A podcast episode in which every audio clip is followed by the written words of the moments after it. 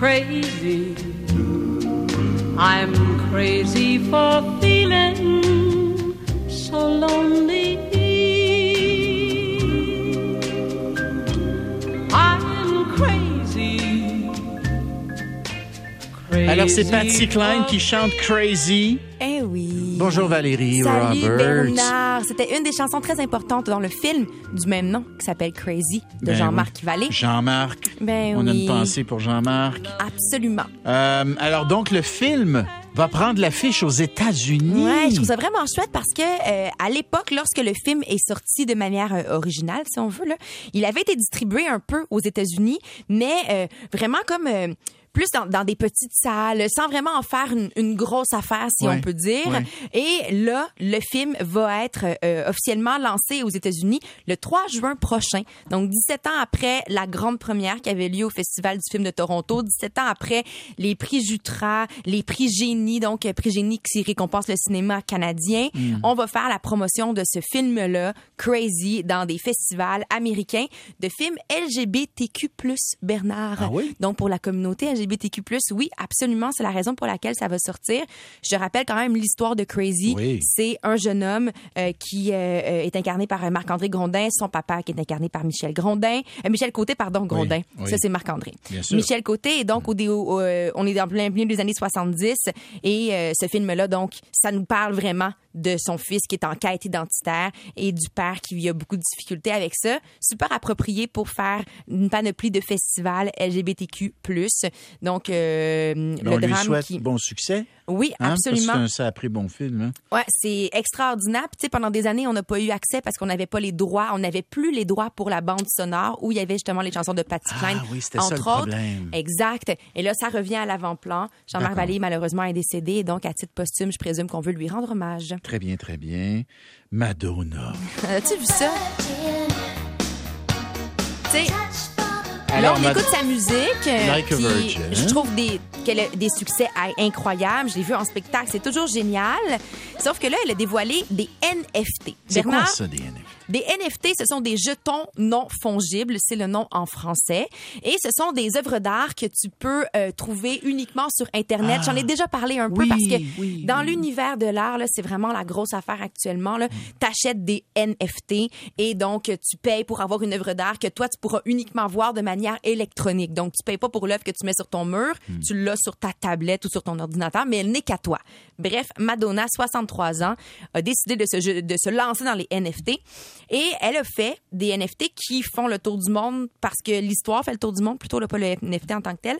Elle est complètement nue, Bernard. Mais complètement. Il y a même des modèles 3D de ses parties intimes qui ont été faits et qui sont disponibles via Internet. Dans les NFT en tant que telle, où elle est entièrement nue. Elle donne naissance à des papillons, à des insectes ou encore à des arbres. Et elle a dit que c'est ce que les femmes font depuis la nuit des temps, donner naissance. Ouais. Et que pour elle, c'est donner naissance à de l'art qui démontre la créativité, qui démontre ce qu'elle peut faire en tant que femme. Es-tu obligée d'aller aussi loin? Je sais pas, Bernard. Ces temps-ci, je vais te l'avouer franchement, là, je sais pas si ce qu'elle cherche, c'est juste comme continuer à faire parler d'elle ou vraiment créer. Je sais pas trop. Ça, je trouve ça quand même perturbant pour quelqu'un qui a été avant-gardiste, qui a été exceptionnel pour le milieu de l'art, qui nous a permis de vivre des grandes émotions avec sa musique, puis avec ses œuvres, puis avec les controverses qu'elle engendrait, puis les réflexions qu'elle nous permettait d'avoir.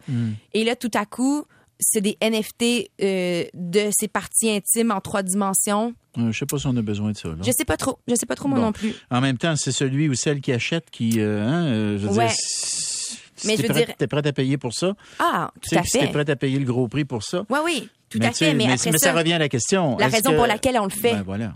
C'est ça que je me pose. C'est une bonne question. Oui, tout à fait. Parlons de Jannick Fournier. Oui, est-ce qu'on commence par l'écouter? Ben oui. OK, on y va.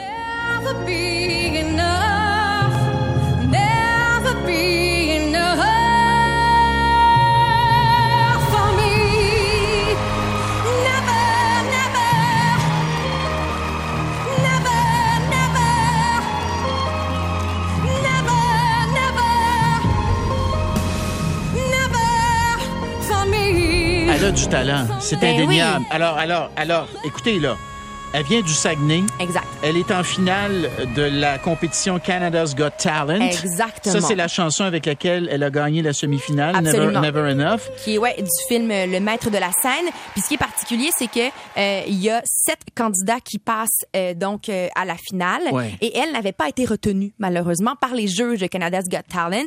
Par contre, il y avait un vote populaire. Et j'ai l'impression que le Québec s'est vraiment rallié, mobilisé pour Jannick Fournier.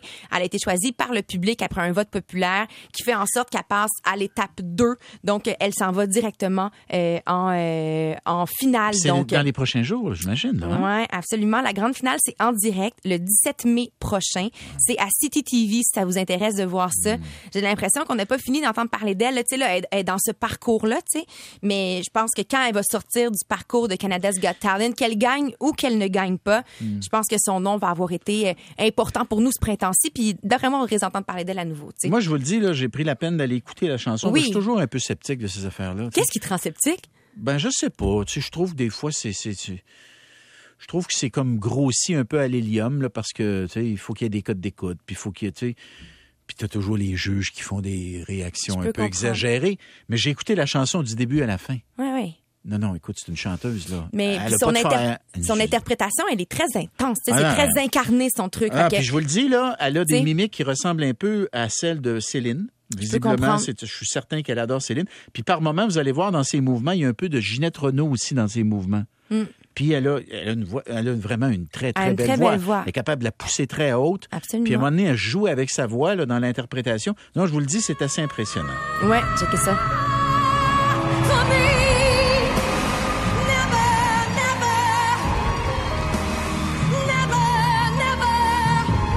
Non, c'est...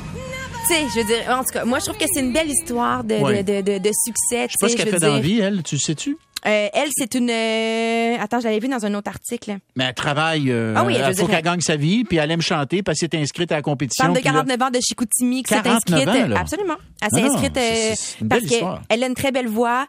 Ça marche pas selon les juges, mais là, boum, le public la sauve. Bref, très belle histoire. On va suivre ça le 17 mai prochain. Autre belle histoire, Dune. Je sais. Ça s'en vient.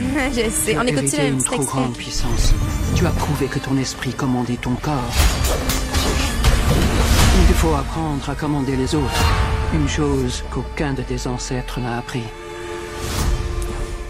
Moi, là, j'ai adoré Dune. Et là, donc, on va avoir Dune 2, bien évidemment. On le savait déjà. Ça va sortir le 18 octobre 2023. On savait que les personnages principaux sont de retour. Timothée Chalamet, donc Zendaya, Josh Brolin, Rebecca Ferguson, Javier Bardem.